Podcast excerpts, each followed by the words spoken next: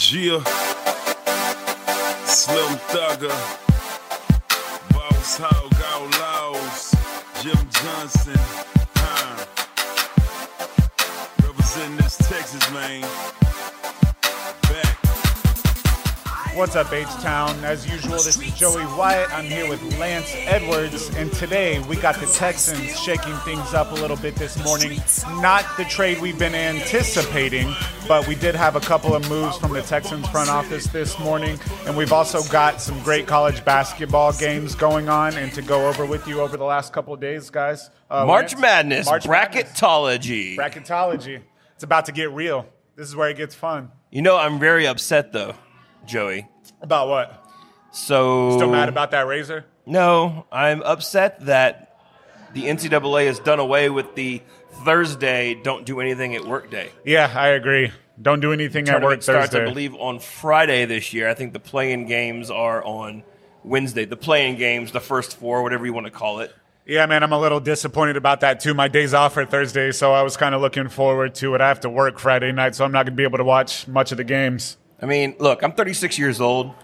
So I've been in the professional That's it? workforce for 14 years. I think I've gone 14 for 14, not doing a damn thing on Not Thursday, opening round of NCAA thing. tournament. Yes, sir. That'd be nice. But now I'm disappointed. NCAA, The this is a call year. to you, man. The 15th year, I'm out, down for the count. This is inconveniencing Joey and Lance, NCAA. This is no bueno. So, how many brackets do you fill out? I usually do two or three, one on ESPN and then a couple of on paper. I haven't filled any out yet, though. I'm kind of waiting. There's been so many toss ups over the last couple of days as far as seeding, COVID, buzzer beaters, great games going on. So I'm, I'm kind of waiting this year. Yeah, it's going to be very interesting. Like, you know, what happens if you predict in the third round, the Sweet 16 round, somebody to beat Gonzaga, right? And then Yeah. that team that you predict to win makes it to the Sweet 16 but gets a positive COVID test. Well, then what happens to your bracket and the point system in your bracket? Yeah, what man. if Gonzaga loses in the next round? Like, what happens to the points that go there? That's going to be a tough call. I guess whoever you are doing your brackets with is going to have to make up those rules as we go on a group by group basis. See, there's a lot of what BS happens? going into this already. A lot, a lot. What happens if we get a positive COVID, co- positive COVID did test? Uh, I don't know, man. That's a good question. Dead China virus is going to ruin my pool. Uh, don't go there. It's going to ruin my pool. A year later, it's still going to ruin my experience with the tournament. At least we're having a tournament this year, man. Exactly. This time Blessed. last year, Freaking blessed, brother. this time last year it was tough. It was tough. All right, so what's this uh, Texans news you got for me here? All right, so like I said, it's not the Texans Dolphins swap that we were all anticipating, or maybe even some of us hoping for. Uh, it's a precursor. swap of linebackers instead. The Texans are trading Benardrick McKinney to the Dolphins straight up for Shaq Lawson, and they are also swapping late round picks. I'm not sure about what pick numbers those are yet. No details have come out on that. But one thing I wouldn't do is I would not ignore the Texans and Dolphins starting dialogue under Nick Caserio. We don't know how aggressive Caserio might be. Uh, we do know that most fans weren't happy about Nick Caserio coming in and continuing the trend of being the New England Patriots farm system. But the last time we saw something similar to this, the Browns took Brock Osweiler off of our hands, then traded with us shortly after on draft day. So Rick Smith could trade up and ultimately draft Deshaun Watson. So what I'm hoping here is this dialogue will kind of open the let's be friends door and we'll see something similar. I think the most alarming fact is the Texans literally gained nothing but maybe one pick. Yeah. I mean, it's basically a contract swap. They're both making about $10 million a year. Both making about 10 mil a year. Shaq Lawson's is a shorter deal. It's a three year instead of a five year deal. And I do believe BMAC just signed his contract last year. I'm a little disappointed. BMAC led the NFL in tackles two years ago. I believe he was top three or four last season. And from what I'm seeing here, Shaq Lawson has about 148 career tackles in five seasons. So I'm a little puzzled by this. What I'm hoping is that they're taking on the contract, basically a contract swap, like you said, so they can dump this one a little quicker. So, comparing tackles, comparing quarterback rushes, Yeah. you know, I can understand if this was a straight linebacker for linebacker swap out, Yeah. but honestly, it's two totally different systems. You're basically switching over from a 3 4 defense, which puts stats into your linebacker's pocket, which is why McKinney had that many tackles. Trust me, But the guy's a I, I, beast. I agree with you. He is a beast. He's hard. He, he, he doesn't let go, right? He gets his man to the ground. He makes, he's a great guy to fill the gap, fill the hole. He is a team player, knows his role in the defense. But He's a leader. If the Texans are switching out of a 3 4, how effective can he be in a 4 3? Now you have somebody that lines up across from Whitney Mercilus if they're going to have four down linemen. Maybe Shaq Lawson has the career year, the best stat collecting year of his lifetime. Who knows? Yeah. It's kind of a risk. It's kind of like going to the craps table and betting on a hard eight. And at that position, stats don't always tell the whole story. Uh, look at Jadeveon Clowney. His numbers have never been great, but if you just watch the film, his presence being there, it disrupts an entire play, whether he's involved in a tackle or not. So that's something I'm kind of hoping that we see. I am going to miss BMAC. I sat here two days ago and said I think we got him locked in. You did. He's going to be the heart and soul of our defense. So this one kind of upset me a little bit. We'll see how this one plays out. Like you said, they are two completely different defenses. The 3 4 kind of does fill the stat sheet for a linebacker. So we'll see how this one plays out. You know, I've I've seen a lot of and I've heard a lot of, you know, back and forth about who is going to be the face of the Texans if Deshaun Watson leaves. You know, Yeah. I think the last podcast we had, we, it was back and forth about what Culley was saying about, you know, Watson's our quarterback and Watson's our quarterback right now, and how do you connotate that, and you know, where does that lead? But you know, I think the Texans do have a leader. If you do follow Twitter, if you do look at who is welcoming guys to the squad, every time the Texans make a move, the guy giving the high fives on the social media huddle, if you want to say, is Justin Reid. I love Justin Reid, man. Uh, to me, I that's the that guy. that's going to sell some jerseys and hopefully make some plays with all of his positive energy. Like they say, you work hard, you live a positive life, good things come to you. Maybe the ball falls in his hands, and maybe he's the guy that becomes that vocal leader on the off on the defense, and maybe of the entire team, kind of like a honey badger, you know? Yeah, he was super banged up uh, towards the end of last season, and I do believe he took the last few games off, rightfully so. We weren't going anywhere. I do love Justin Reid. He's a hard hitter. He plays fast. He's strong. His side to side footwork is a little iffy sometimes, but like you said, as far as being a leader or the face of a franchise, with JJ gone, with Deshaun gone, with D Hop gone, who have all been on the season tickets when you get them in hand, this year it's just going to be a blank blue that says Texans. They don't really have a face of a franchise right now, so I do think Justin Reid can step in and be that guy.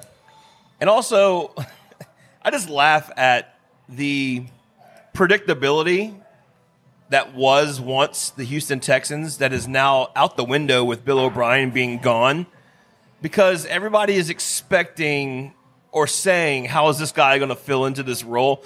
Who knows what the roles are going to be? Everything is changing. This will be a completely new looking team once this season starts. Yeah, man, nobody knows yet. I think everyone kind of has a little bit of PTSD after the last four years. Fans wake up expecting bad news every day, expecting that here we go again mentality. But like you said, we have absolutely no idea how this front office is going to handle things Right. on a week to week basis. New GM, new head coach. We got some new assistant coaches coming in, new guys in the front office. So Texans fans try and be a little open to that. We have to give David Culley and Nick Caserio a chance. We don't have a choice. As much as we may question the moves, we really don't know anything about them. And I think that's what makes us question them. But let's give these guys a chance to do their job. See if we can create a new culture.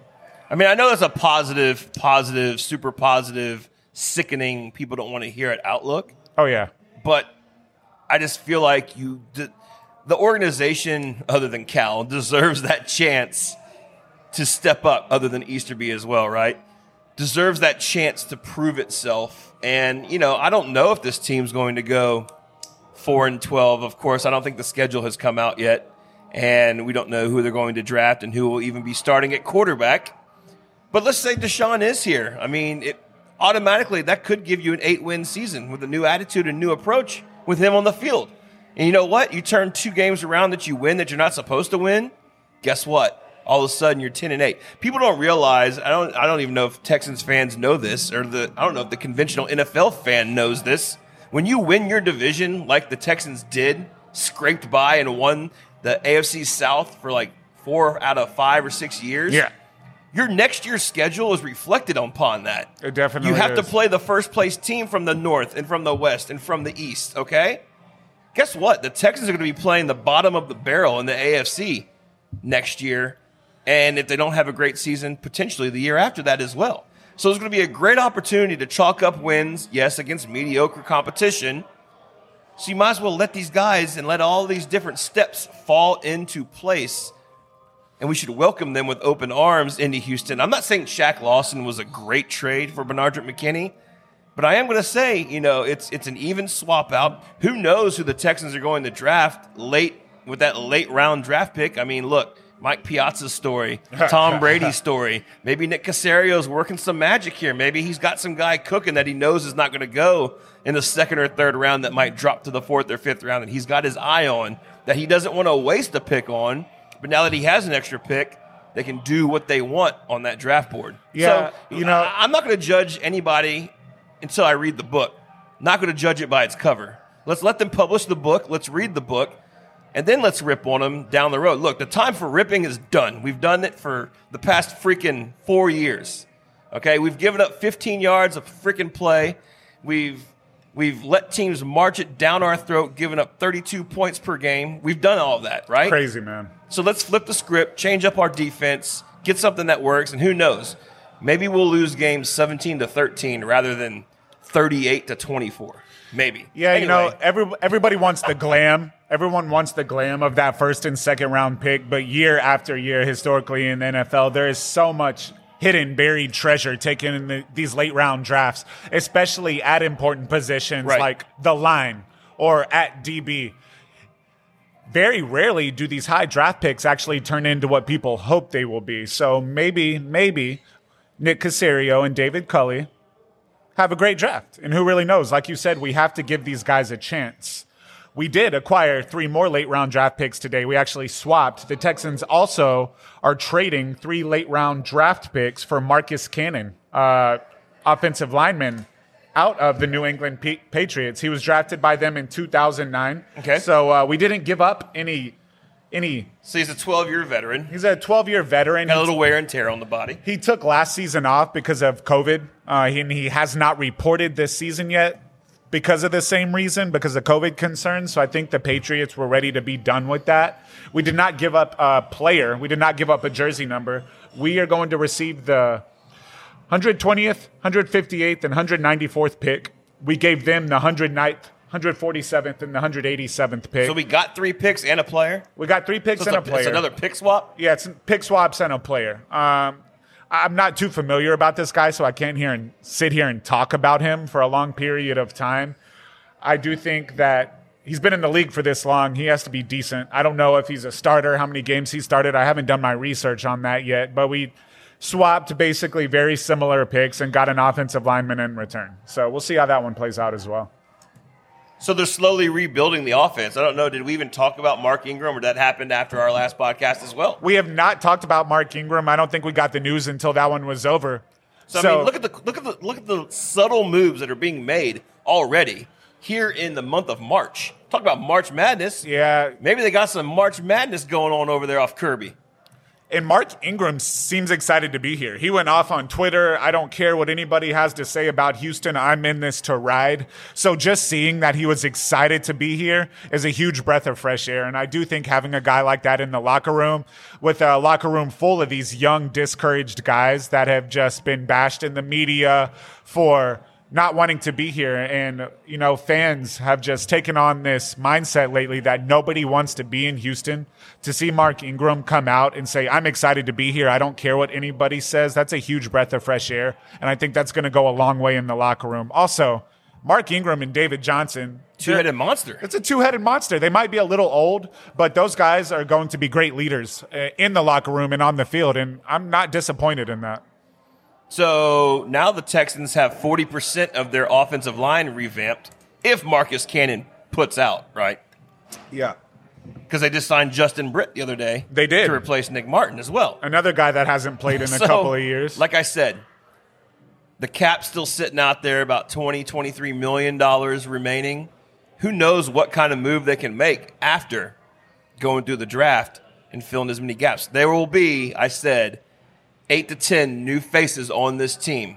And guess what? We've already seen three added without the draft even happening yet. So, hey, I look, I like change. This change was so necessary. It might not be the change that the city of Houston wants ultimately. definitely not that. Yeah. Ultimately. But I'll tell you what, you're in for a Christmas in July type present when training cramp camp training cramp yeah, training cramps. I did the same thing we should- earlier, We man. should coin that bad. training cramps. huh? Training cramps. Drink your Gatorade and pickle oh, juice. Oh, that sounds a little weird. but no, th- we might be in for a surprise if Deshaun Watson's still holding the playbook when they're inside the bubble doing their thing. Yeah, man, that's all we can hope for. And just to repeat what we both already said, we have to give this new front office a chance, guys. Change sucks, especially since we've been right on the brink over the last few years. Every year is supposed to be better. I came into last season super excited. Look what we did down the stretch. We had the toughest schedule over the first half of the season last year by far by any team in like the last five years. And I had us going four and two. We ended up going like one and five. So I was completely wrong there. Last season was a huge letdown, but I think it led to these necessary changes. And we just have to go into this with an open mind, guys. The draft is coming up. I expect to see a few more moves made before that, possibly some on draft night. So let's just give this team a chance. Let's give David Culley a chance. Let's give Nick Caserio a chance. And we really don't have a choice at this point. We kind of just have to let this play out, guys, and see where it goes. You know, ten years ago, I probably would have like thrown my phone at the wall and been upset during the Kansas City Chiefs loss two playoff seasons ago. Most definitely. But now that I have matured, if you want to call it that, Joey, I think, that, I, think it's the scarred. I have the patience. I think it's scar tissue. I don't think it's maturity. I think it's scar tissue because we have just become used to this out of this franchise, have and tough that's skin. something I hope we can break the mold on. thick skin. You know, we were we we were we've been great for three out of twenty seasons, so I think it's just something that we're used to, man. No consistency, heartbreak, and letdown. But all we can hope is that it's different this time around. I also don't like this coaching culture lately. We give these guys one or two years and then fire them if they don't win right away. I think we need to give these guys three or four years, see where it goes, and then move on from there if it doesn't work. I agree with that. I can see that. Yeah. It's so everybody is in such win now mode in every sport across every league, and these coaches just aren't getting the chance to build the camaraderie with their teams like they used to. It's just a win now mentality. If you don't get a ring in two years, you're gone. And I'm not a fan of that. So hopefully David Culley comes in, proves all of us wrong because I'm not a believer either, but I have to be optimistic about it. And I think that's that's all we can do, guys. You know who does consistently win? Who's that? Tom Brady? I'm going to throw it all the way off to a different subject. Okay. The Texas Southern Tigers, baby. There we go. That's awesome. Did you know that they are nine time SWAC champions? I did not know that. You talk about Now a culture of winning. They beat PV. Blew them out, baby. 19 points to win the SWAC title. Wasn't PV the number over the one weekend. seed? PV was the number Yeah. one seed. All right, that's awesome. And you know, and you know how Texas Southern does it? They Coaching. go out and they play coaching, and they go out and play Oklahoma State, Washington State, St. Mary, BYU. They beat Wyoming on the road, played Auburn. They stack up the losses by playing awesome competition, and they're mentally prepared to whoop anybody's butt in the SWAC at that tournament every single year. So, congratulations to the Tigers. They're 16 and 8 on the season, and they're going dancing, baby. They're going dancing. That's awesome. Like you said, They'll said, join the U of H Cougars, but like, but it's a mentality thing, you know. they had to stack these losses against these tough teams, and that's a little bit of the politics I'm not crazy about when it comes to college sports. When you have these teams that should be a Division Four school playing guys like Auburn and Alabama and Wyoming, and Don't tell TSU that though; they don't feel like they're a Division Four team, no, I know, I know, but you, you get what I'm saying here, right? You know, so I'm happy for these guys. They came out, beat the number one seed, they punched their ticket, and I'm excited. I'm excited to see how this plays out. Man, I love basketball. I love college basketball. It was a great weekend watching sports. It was. Didn't you agree? It was. It was awesome. That U of H game last night had me on the edge of my Again, the one against Memphis. the one against Memphis. I believe we were up 13 at the half. Came out, scored one point on a free throw, and then we just went scoreless for about four or five minutes. We let Memphis come back to tie the game, and they even took the lead by four points, I believe. Uh, it came down to the wire. I was on the edge of my seat. I wanted to beat Memphis so bad. I've got a buddy that's a huge Memphis Tiger fan, and we were doing a little bit of crap talk uh, through text messages over a couple day period there. He was upset about that buzzer beater last week. Then when Memphis came back to take the lead last night, I got a text message saying it's over. It's over. And there was a questionable hook and hold, no call offensive foul last night on Brison Gresham. DeAndre Williams, Memphis's best player, basically had the dude in a chokehold. Uh, and we had the ball to tie the game. Basically, put this guy in a chokehold.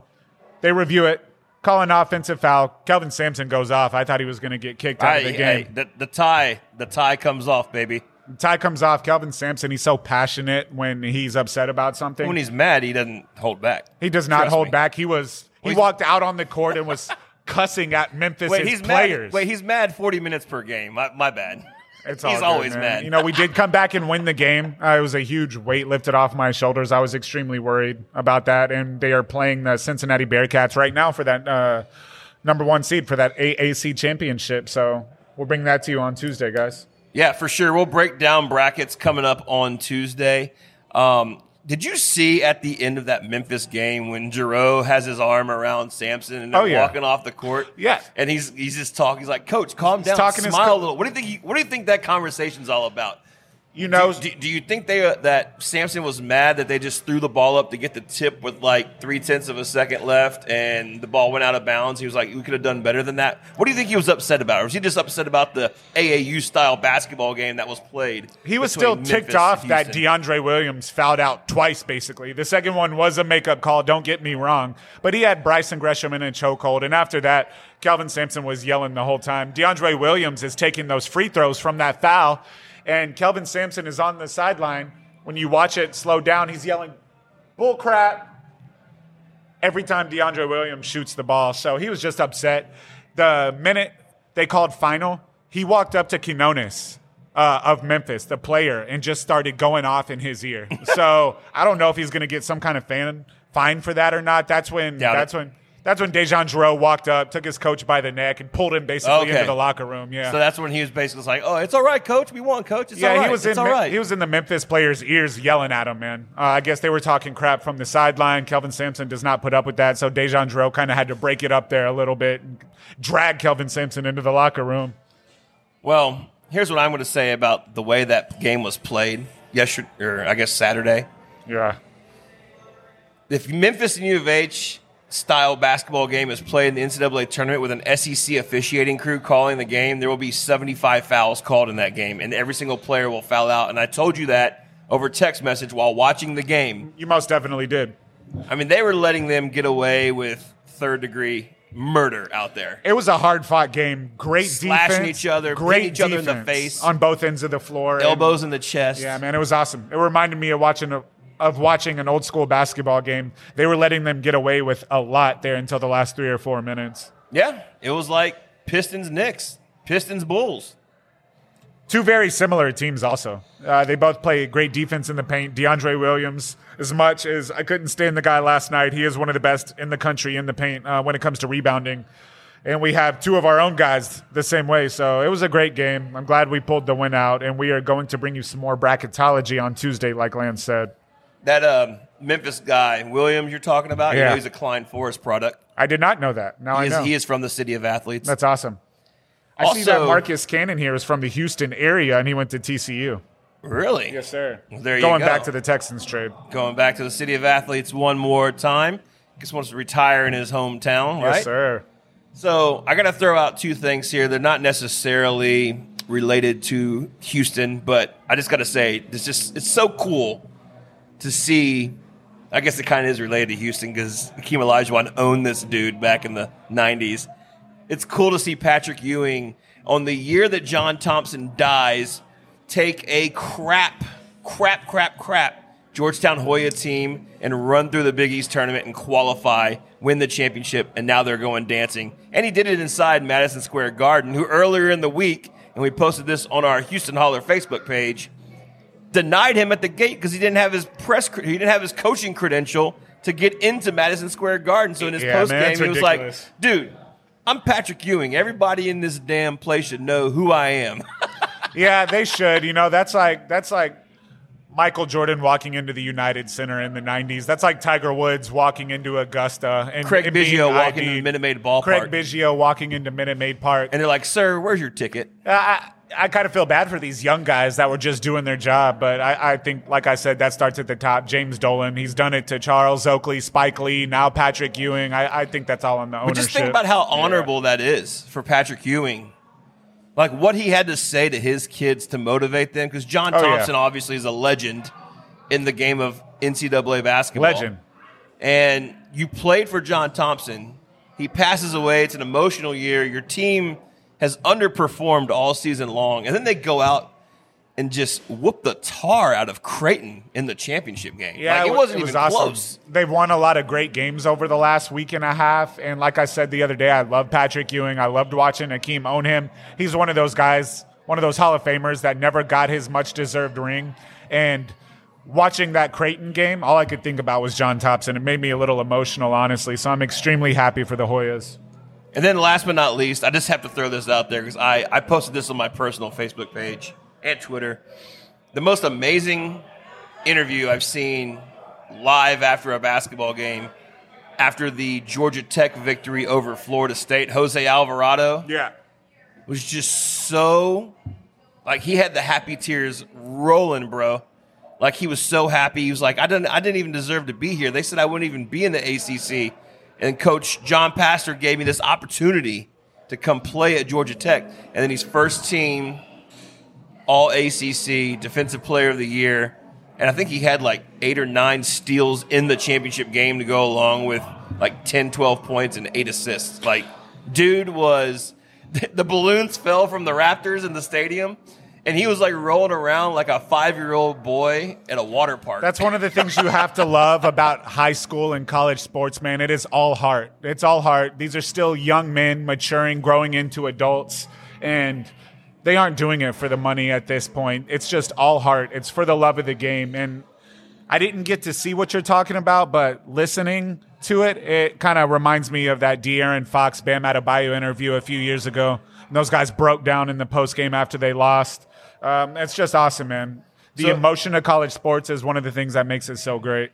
I don't know what you have to search on Twitter. If I can find it, I'll retweet it over to our at Holla Houston. That's Houston Holla on Twitter page. But if you can find that Josh Pastner story or that interview from after the game, and even he was just like, like we talked about earlier, and what we're all about, Joey, that positive attitude and just doing things right. Let's just do he was so appreciative. He was like, I'm appreciative of ESPN broadcasting this game on prime time when Duke and North Carolina and Virginia all weren't even in it, you know. And he was just he was so elated that his team had succeeded. Yeah, and man, they weren't even awesome. picked to finish like in the top half of the conference. So hard work pays off, baby. You know, and these some of these sports programs literally save some of these kids' lives. I don't know the kids' backstory, but there are a lot of young athletes in prep sports that have nothing to look forward to at home, and this this builds their character and who they're going to be as people for the rest of their lives. So that's just one of the things you have to absolutely love about college sports.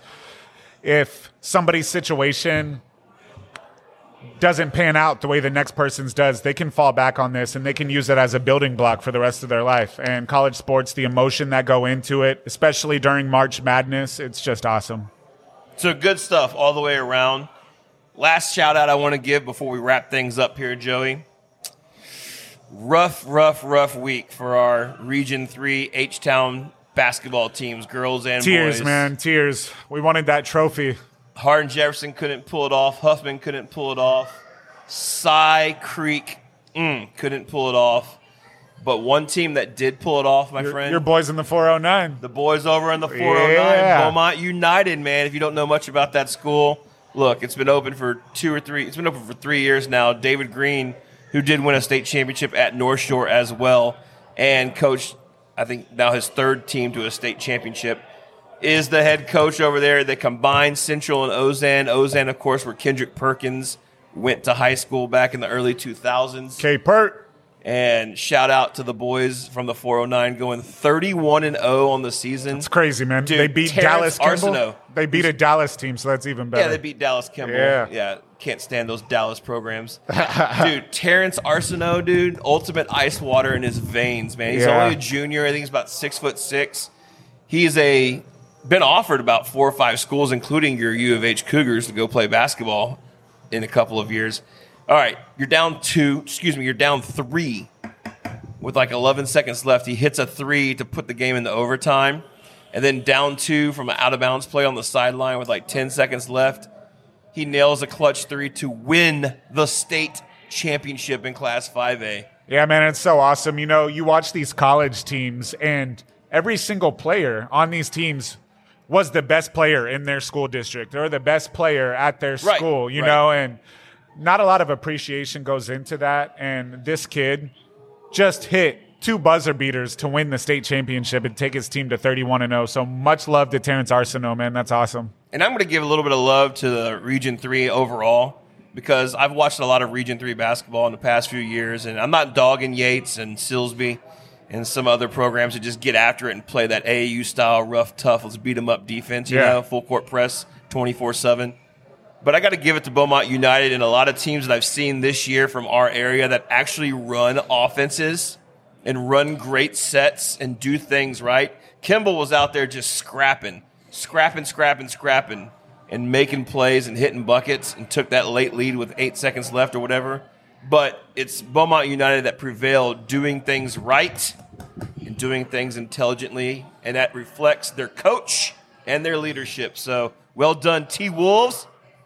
And uh, to the teams that lost, Cy Creek, um, Yes. you know, Hardin Jefferson, they are all greatly run programs. They've got great coaching staffs out there, so don't be surprised if we see them back in the dance. Yeah, just year in and year out, it seems to be the same 16 teams Someone's got to lose, man. getting to that late round of the playoffs. All right, it's getting late on a Sunday.